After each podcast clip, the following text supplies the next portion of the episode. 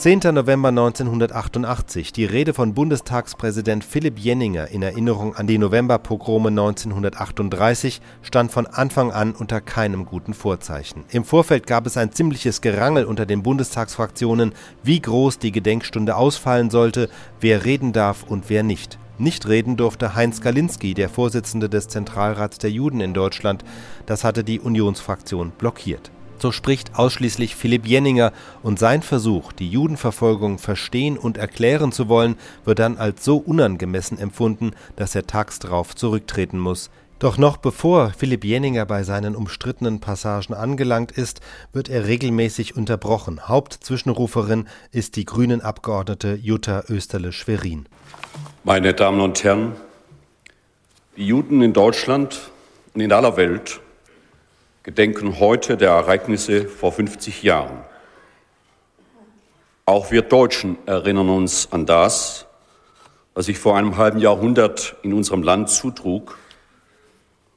Und es ist gut, dass wir dies in beiden Staaten auf deutschem Boden tun, denn unsere Geschichte lässt sich nicht aufspalten in Gutes und Böses, und die Verantwortung für das Vergangene kann nicht verteilt werden nach den geografischen Willkürlichkeiten der Nachkriegsordnung. Viele von uns haben gestern auf Einladung des Zentralrates der Juden in Deutschland an der Gedenkveranstaltung in der Synagoge in Frankfurt am Main teilgenommen.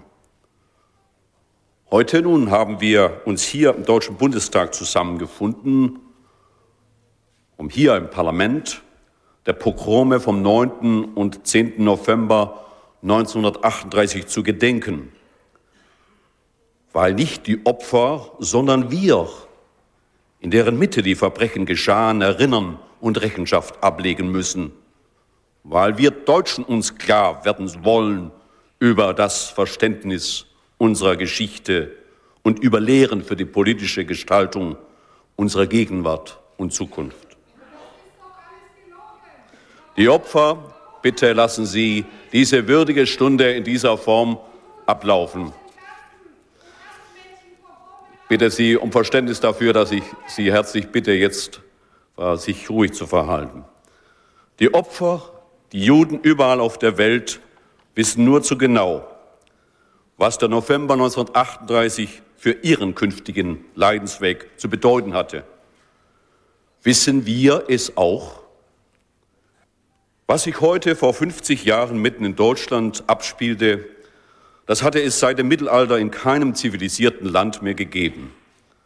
Und schlimmer noch, bei den Ausschreitungen handelt es sich nicht etwa um die Äußerungen eines wie immer motivierten, spontanen Volkszongs, sondern um eine von der damaligen Staatsführung erdachte, angestiftete, ungeförderte Aktion. Die herrschende Partei hatte in Gestalt ihrer höchsten Repräsentanten Recht und Gesetz suspendiert. Der Staat selbst machte sich zum Organisator des Verbrechens. An die Stelle von gezielten Gesetzen und Verordnungen, mit deren Hilfe über Jahre hinweg die schleichende Entrechtung der Juden betrieben worden war, trat jetzt der offene Terror. Eine noch immer nach Hunderttausenden zählende Minderheit war zum Freiwild erklärt worden. Ihr Hab und Gut der Zerstörungswut eines organisierten Mobs anheimgegeben. Weit über 200 Synagogen wurden niedergebrannt oder demoliert. Jüdische Friedhöfe verwüstet, Tausende von Geschäften und Wohnungen zerstört und geplündert. Rund 100 Juden fahnden den Tod, Etwa 30.000 wurden in Konzentrationslagern verschleppt. Viele von ihnen kehrten nicht mehr zurück. Goebbels, der eigentliche Regisseur der ganzen Aktion, hatte sich insofern in seiner Kalkulation geirrt, als niemand im In- oder Ausland an die Fiktion des spontanen Volkszorns glaubte. Dafür sorgten schon die untätig herumstehenden Polizisten und Feuerwehrleute, die die Synagogen niederbrennen ließen und nur eingriffen, wenn arisches Eigentum in Gefahr geriet. Die späteren Parteigerichtsverfahren bestätigten denn auch mit zynischer Offenheit, dass die uniformierten SA-Trupps und die anderen Brandstifter und Mörder nur den Willen der Führung in die Tat umgesetzt hatten. Bestraft wurden am Ende nur diejenigen, die sich der Rassenschande schuldig gemacht hatten. Kein Zweifel, die in der Bevölkerung alsbald mit dem Begriff Reichskristallnacht belegten Ereignisse markierten einen entscheidenden Wendepunkt in der Judenpolitik der NS-Herrscher. Die Zeit der scheinlegalen Verbrämungen des Unrechts ging zu Ende. Nun begann der Weg in die systematische Vernichtung der Juden in Deutschland und in weiten Teilen Europas. Die Bevölkerung verhielt sich weitgehend passiv. Das entsprach der Haltung der Juden äh, gegenüber antijüdischen Aktionen und Maßnahmen in vorangegangenen Jahren. Nur wenige machten bei den Ausschreitungen mit, aber es gab auch keine Auflehnung, keinen nennenswerten Widerstand. Die Berichte sprechen von Betroffenheit und Beschämung, von Mitleid, ja von Ekel und Entsetzen. Aber nur ganz vereinzelt gab es Teilnahme und praktische Solidarität, Beistand und Hilfeleistung. Alle sahen, was geschah, aber die allermeisten schauten weg und schwiegen. Auch die Kirchen schwiegen. Der Begriff Reichskristallnacht wird heute zu Recht als unangemessen betrachtet. Doch gab er die damals herrschende Stimmungs- und Gefühlslage ziemlich zutreffend wieder. Eine Mischung aus Verlegenheit, Ironie und Verharmlosung. Vor allem war er Ausdruck peinlichen Berührtseins und der Ambivalenz des eigenen Empfindens angesichts der offen zutage liegenden Verantwortung der Partei und Staatsführung. Am 30. Januar 1933 hatten die Nationalsozialisten die Macht im Deutschen Reich übernommen. Die fünfeinhalb Jahre bis zum November 1938 reichten aus, um die in anderthalb Jahrhunderten errungene Gleichstellung der Juden auszulöschen. Es begann mit dem Boykott jüdischer Geschäfte im April 1933, dem alsbald die Zwangspensionierung jüdischer Staatsbediensteter und noch im selben Jahr erste Berufsverbote für jüdische Künstler und Journalisten folgten. Die Nürnberger Gesetze von 1935 machten die Juden zu Menschen zweiter Klasse, ohne staatsbürgerliche Rechte. Mit dem Gesetz zum Schutz des deutschen Blutes und der deutschen Ehre hielt das unsägliche Delikt der Rassenschande seinen Einzug. Mit der Ausschaltung aus dem staatlichen und kulturellen Leben gingen immer stärkere Einengungen der beruflichen Betätigungsmöglichkeiten einher, die in Berufsverbote für jüdische Ärzte und Rechtsanwälte, Schauspieler, Makler und Heiratsvermittler mündeten. Ab dem Frühjahr 1938 konzentrierten sich die NS-Herrscher verstärkt auf die Arisierung der deutschen Wirtschaft sprich auf die Enteignung und Ausplünderung der Juden. Göring war als Beauftragter für den Vierjahresplan unzufrieden mit den Resultaten der Novemberpogrome. Im Gespräch mit Goebbels und Heydrich entfuhr ihm der Satz, mir wäre lieber gewesen, er hätte 200 Juden erschlagen und hätte nicht solche Werte vernichtet. Doch wie um die Juden auch noch zu verhöhnen, wurden ihnen eine Sühnenleistung in Höhe von einer Milliarde Mark auferlegt.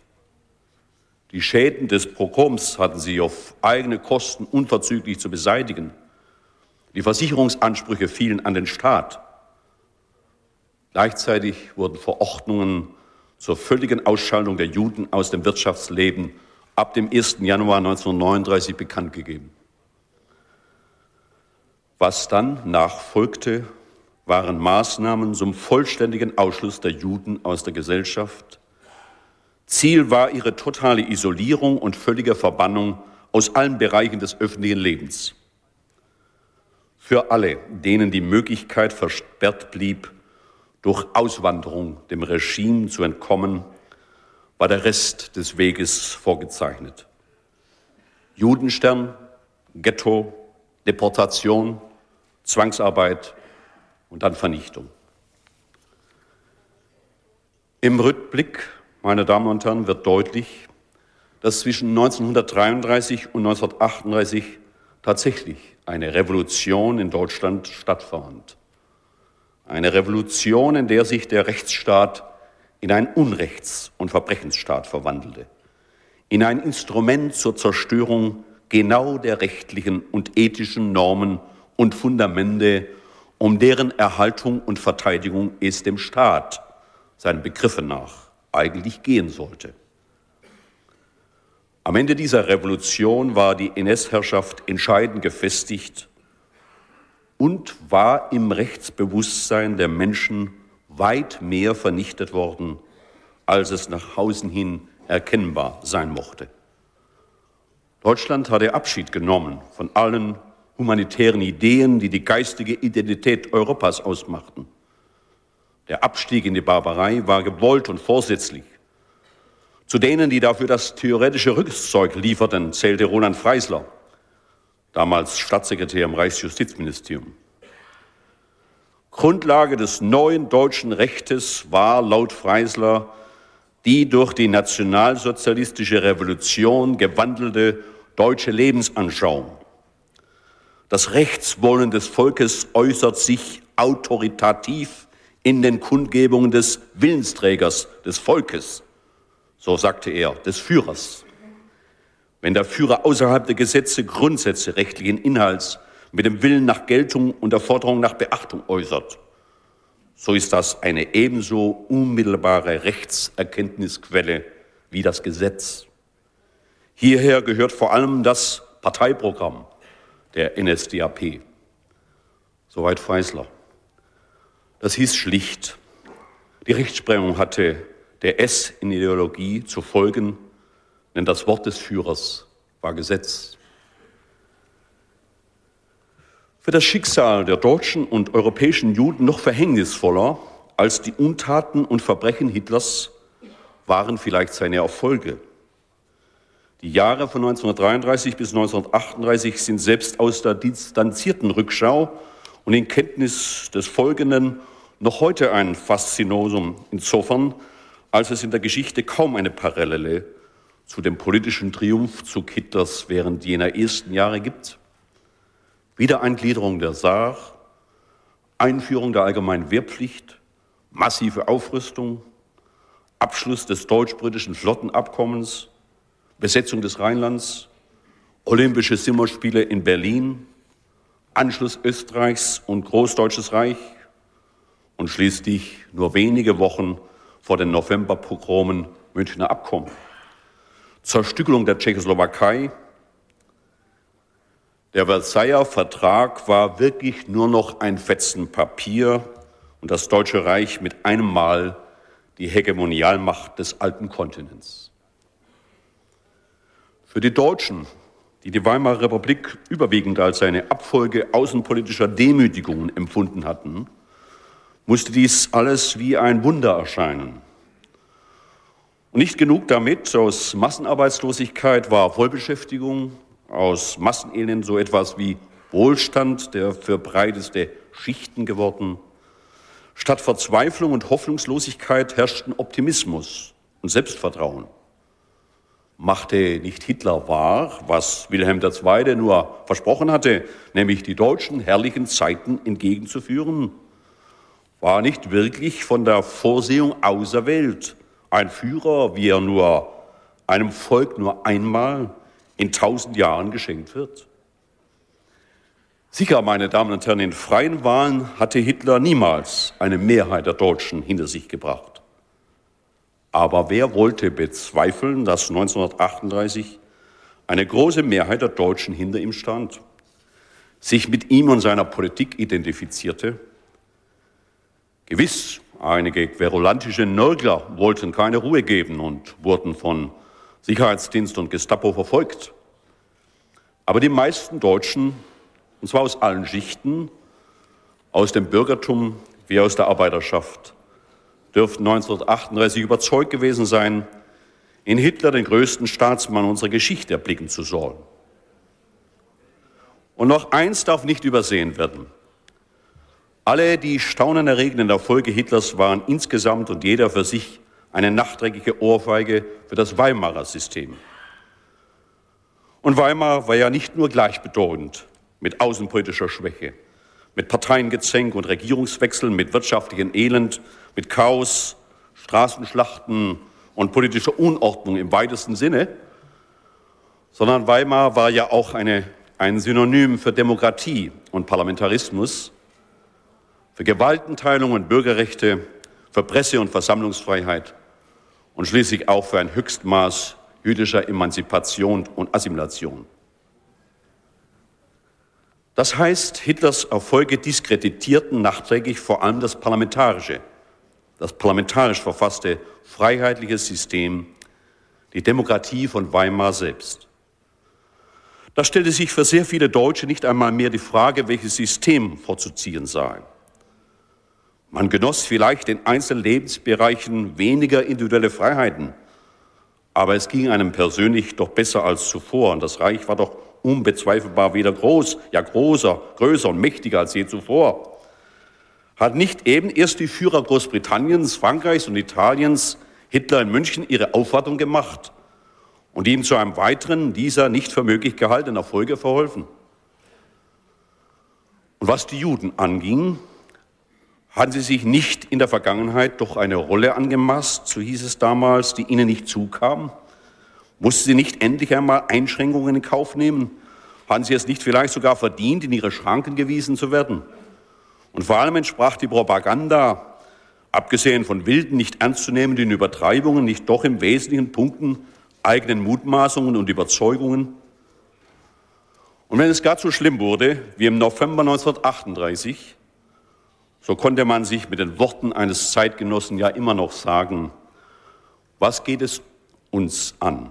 Seht weg, wenn euch graust, es ist nicht unser Schicksal.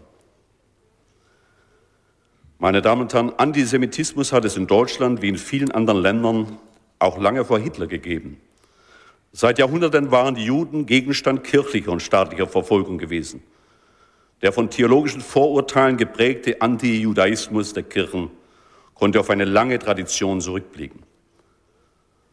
Umso dankbarer sind wir heute, dass die christlichen Konfessionen und die Juden seit dem Ende des Krieges zum Dialog gefunden haben und ihn offen und freundschaftlich miteinander führen. Es gab auch andere Beispiele in der Geschichte. Preußen etwa, das nicht nur für französische Hugenotten salzburgische Protestanten und schottische Katholiken, sondern eben auch für viele verfolgte Juden zur neuen Heimstatt wurde. Praktisch bis zu Hitlers Machtübernahme zeigte sich der deutsche Antisemitismus ihr Verhalten gegenüber der in Ost- und Südosteuropa herrschenden militanten Judenfeindschaft.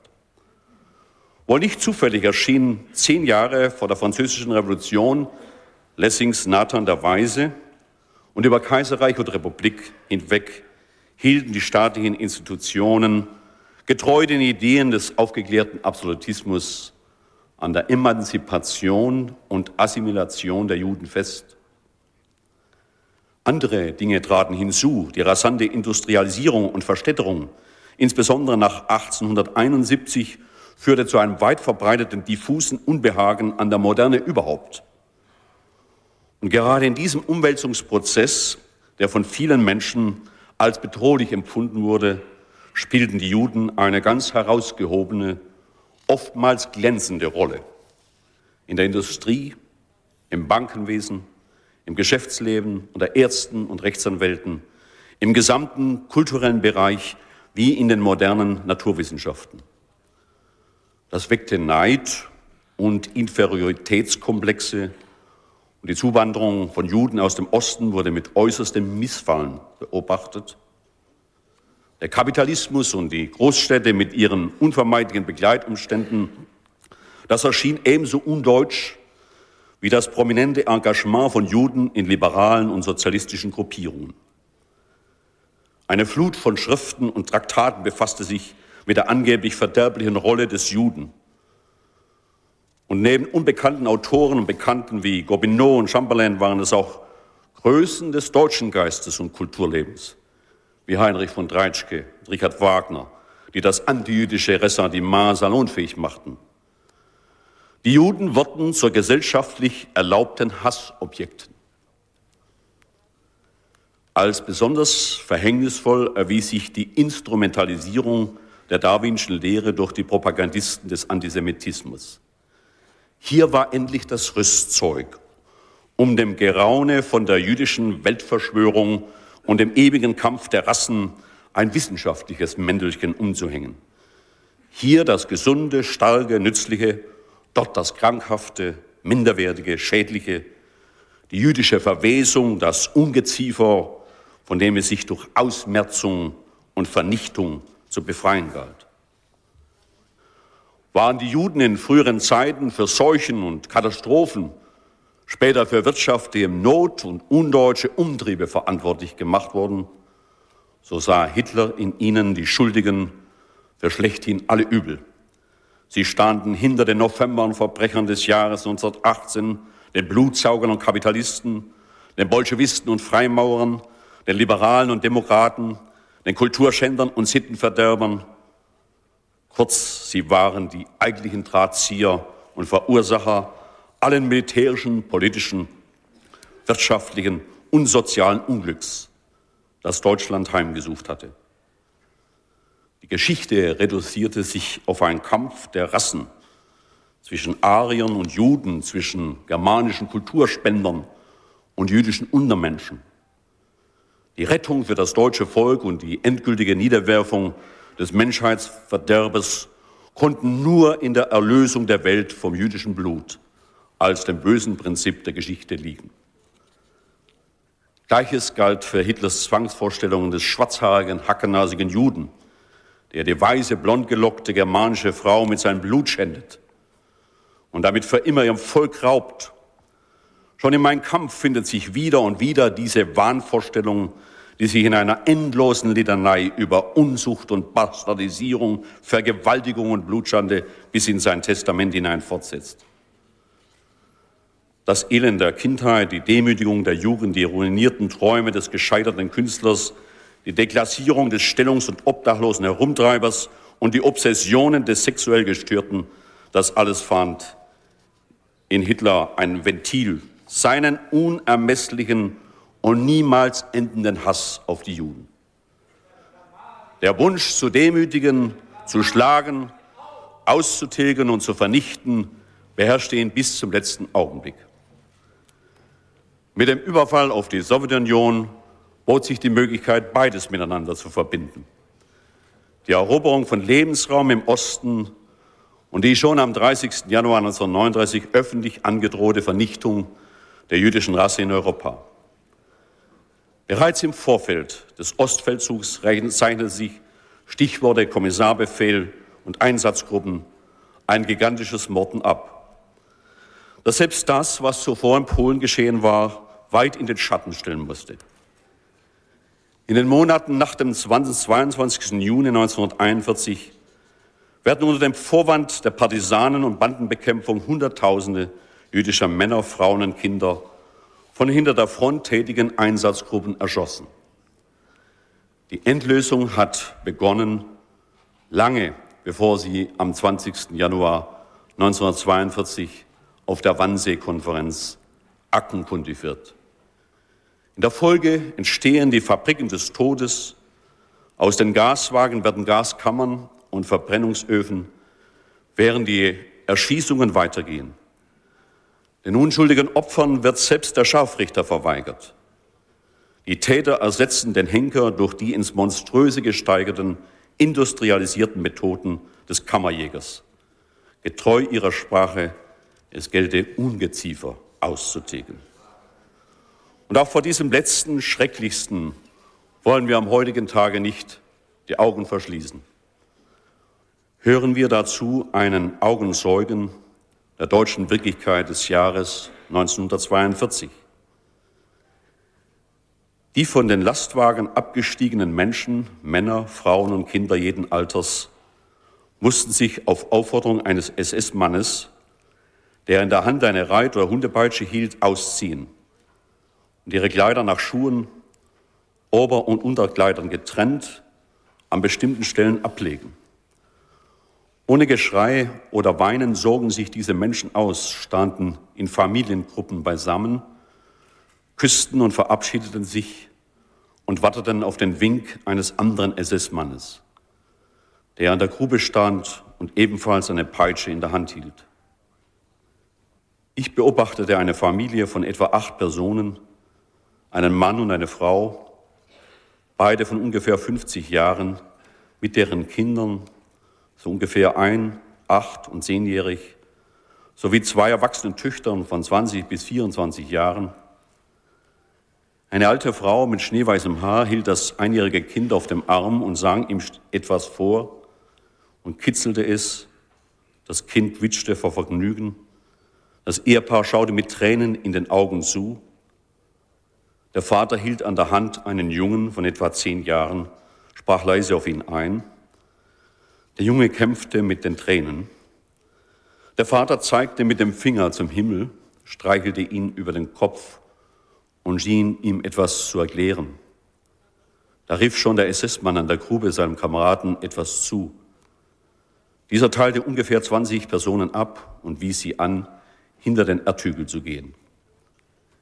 Ich ging um den Erdhügel herum und stand vor einem riesigen Grab, Dicht aneinander gepresst lagen die Menschen so aufeinander, dass nur die Köpfe zu sehen waren. Von fast allen Köpfen rann Blut über die Schultern. Ein Teil der Erschossenen bewegte sich noch. Einige hoben ihre Arme und drehten den Kopf, um zu zeigen, dass sie noch lebten.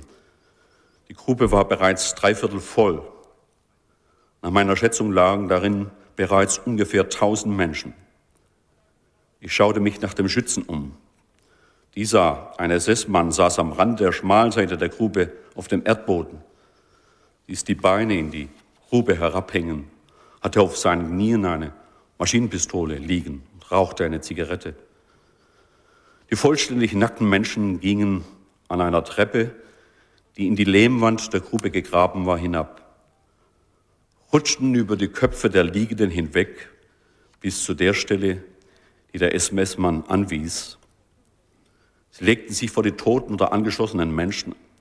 Einige streichelte die noch Lebenden und sprachen leise auf sie ein. Dann hörte ich eine Reihe Schüsse. Ich schaute in die Grube und sah, wie die Körper zuckten oder die Köpfe schon still auf den vor ihnen liegenden Körpern lagen. Schon kam die nächste Gruppe heran, stieg in die Grube hinab, reihte sich an die vorherigen Opfer an und wurde erschossen. Dazu sagte der Reichsführer der SS eine Rede vor SS-Gruppenführern in Posen im Oktober 1943. Ich will hier vor Ihnen in aller Offenheit auch ein ganz schweres Kapitel erwähnen. Unter uns soll es einmal ganz offen ausgesprochen sein. Und trotzdem werden wir in der Öffentlichkeit nie darüber reden. Ich meine jetzt die Judenevakuierung, die Ausrottung des jüdischen Volkes. Es gehört zu den Dingen, die man leicht ausspricht. Das jüdische Volk wird ausgerottet, sagt ein jeder Parteigenosse. Ganz klar steht in unserem Programm. Ausschaltung der Juden, Ausrottung machen wir. Und dann kommen sie alle an, die braven 80 Millionen Deutschen, und jeder hat seinen anständigen Juden. Es ist ja klar, die anderen sind Schweine, aber diese eine ist ein prima Jude. Von allen, die so reden, hat keiner zugesehen. Keiner hat es durchgestanden. Von euch werden die meisten wissen, was es heißt, wenn 100 Leichen beisammen liegen, wenn 500 da liegen oder wenn 1000 da liegen. Dieses durchgehalten zu haben und dabei, abgesehen von Ausnahmen menschlicher Schwäche, anständig geblieben zu sein, das hat uns hart gemacht. Dies ist ein niemals geschriebenes und niemals zu schreibendes Ruhmesblatt unserer Geschichte. Insgesamt können wir sagen, dass wir diese schwerste Aufgabe in Liebe zu unserem Volk erfüllt haben. Und wir haben keinen Schaden in unserem Innern, in unserer Seele, in unserem Charakter daran genommen. Wir sind ohnmächtig angesichts dieser Sätze, wie wir ohnmächtig sind angesichts des millionenfachen Untergangs. Zahlen und Worte helfen nicht weiter. Das menschliche Leid ist nicht rückholbar. Und jeder Einzelne, der zum Opfer wurde, war für die Seinen unersetzlich. So bleibt ein Rest an dem alle Versuche scheitern zu erklären, und zu begreifen. Das Kriegsende 1945 bedeutete für die Deutschen in mehrfacher Hinsicht einen tiefen Schock. Niederlage war total, die Kapitulation bedingungslos, alle Anstrengungen und Opfer waren sinnlos gewesen. Zu der entsetzlichen Wahrheit des Holocaust trat die vielleicht bis heute nicht völlig verinnerlichte Erkenntnis, dass die Planung des Krieges im Osten, die Vernichtung der Juden unlösbar miteinander verbunden gewesen waren, dass das eine und das andere nicht möglich gewesen wäre. Die Deutschen waren auf ihre bare Existenz zurückgeworfen. Niemand wusste angesichts Millionen Toter und der zerbombten Städte sowie der Millionen, die flüchten mussten, wie es weitergehen sollte. Alle Werte, die, an die man glaubte, an die man geglaubt hatte, alle Tugenden und Autoritäten waren kompromittiert. Die Abkehr von Hitler folgte beinahe blitzartig. Die zwölf Jahre des tausendjährigen Reiches erschienen bald wie ein Spuk. Die rasche Identifizierung mit den westlichen Siegern förderte die Überzeugung letzten Endes, ebenso wie andere Völker von den NS-Herrschern nur missbraucht, besetzt und schließlich befreit worden zu sein. Auch dies gehört zu den Grundlagen, auf denen eine ungeheure Wiederaufbauleistung das von der Welt ungläubig bestaunte deutsche Wirtschaftswunder hervorbrachte. Man kann solche Verdrängungsprozesse heute meine Damen und Herren, mit einleuchtenden Gründen kritisieren. Und wir tun gut daran, diese Kritik ernsthaft und vorbehaltlos zu bedenken. Moralische Überheblichkeit führt dabei allerdings nicht weiter. Heute, meine Damen und Herren, stellen sich für uns alle Fragen im vollen Wissen um Auschwitz. 1933 konnte sich kein Mensch ausmalen, was ab 1941 Realität wurde. Aber eine über Jahrhunderte gewachsene Judenfeindschaft hatte den Nährboden bereitet für eine maßlose Propaganda und für die Überzeugung vieler Deutscher, dass die Existenz der Juden tatsächlich ein Problem darstellte. Und dass es so etwas wie eine Judenfrage wirklich gab. Die zwangsweise Umsiedlung aller Juden etwa nach Madagaskar, wie von den NS-Herrschern vorübergehend erwogen, wäre damals vermutlich auf Zustimmung gestoßen. Es ist wahr, dass die Nationalsozialisten große Anstrengungen unternahmen, die Wirklichkeit des Massenmordens geheim zu halten. Wahr ist aber auch, dass jedermann um die Nürnberger Gesetze wusste. Dass alle sehen konnten, was heute vor 50 Jahren in Deutschland geschah und dass die Deportation in aller Öffentlichkeit vonstatten ging. Und wahr ist, dass das millionenfache Verbrechen aus den Taten vieler Einzelner bestand dass das Wirken der Einsatzgruppen nicht nur in der Wehrmacht, sondern auch in der Heimat Gegenstand im Flüsterton geführter Gespräche war. Viele Deutsche ließen sich vom Nationalsozialismus blenden und verführen. Viele ermöglichten durch ihre Gleichgültigkeit die Verbrechen. Viele wurden selbst zu Verbrechern. Die Frage der Schuld und ihrer Verdrängung muss jeder für sich selbst beantworten. Wogegen wir uns aber gemeinsam wenden müssen, das ist das Infragestellen der historischen Wahrheit, das Verrechnen der Opfer, das Ableugnen der Fakten. Wer Schuld aufrechnen will, wer behauptet, es sei doch alles nicht so oder nicht ganz so schlimm gewesen, der macht schon den Versuch zu verteidigen, wo es nichts zu verteidigen gibt. Solche Bemühungen laufen nicht nur tendenziell auf eine Verleugnung der Opfer hinaus. Sie sind auch ganz sinnlos. Denn was immer in der Zukunft geschehen oder von dem Geschehenen in Vergessenheit geraten mag, an Auschwitz werden sich die Menschen bis an das Ende der Zeiten als eines Teils unserer deutschen Geschichte erinnern.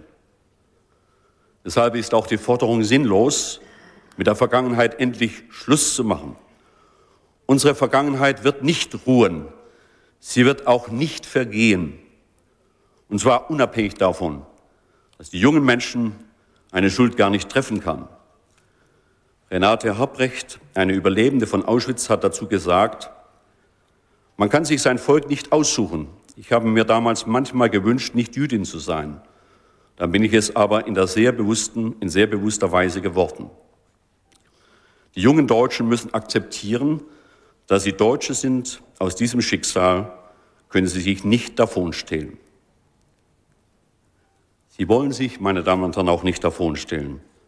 Sie wollen vielmehr von uns wissen, wie es dazu kam, wie es dazu kommen konnte. So nimmt die Beschäftigung mit den nationalsozialistischen Verbrechen trotz des wachsenden zeitlichen Abstandes zu den Ereignissen nicht ab, sondern gewinnt an Intensität. Meine Damen und Herren, die Erinnerung wachzuhalten und die Vergangenheit als Teil unserer Identität als Deutsche anzunehmen, dies allein verheißt uns Älteren wie den Jüngeren Befreiung von der Last der Geschichte. Vor dem Hintergrund der katastrophalen Irrwege unserer neuen Geschichte wächst uns fast notwendig eine besondere ethische Verantwortung, eine neue Ethik der Zukunftsverantwortung, wie sie uns Hans Jonas, der Friedenspreisträger des deutschen Buchhandels von 1987 und selbst Jude lehrt. Im Zeitalter der Großtechnik, der Massengesellschaft und des Massenkonsums ist nicht nur die Bedrohung des Einzelnen, sondern der Menschheit insgesamt gewachsen. Eine Bedrohung, die unseren Lebensbedingungen gelten kann, die aber auch die Wertgrundlagen der irdischen Daseinsordnung überhaupt in Frage zu stellen vermag. Diese Bedrohung manifestiert sich in doppelter Hinsicht. Einerseits in einem Katastrophenpotenzial, wie in einem möglichen Atomkrieg, aber auch der schleichenden Umweltzerstörung und zum anderen in einem Manipulationspotenzial, das etwa durch ein genetisches Umkonditionieren unserer Natur, aber auch durch großbürokratische Herrschaftsformen zur ethischen Entbündigung des Menschen führen kann. Beides fordert von uns Wachsamkeit heraus.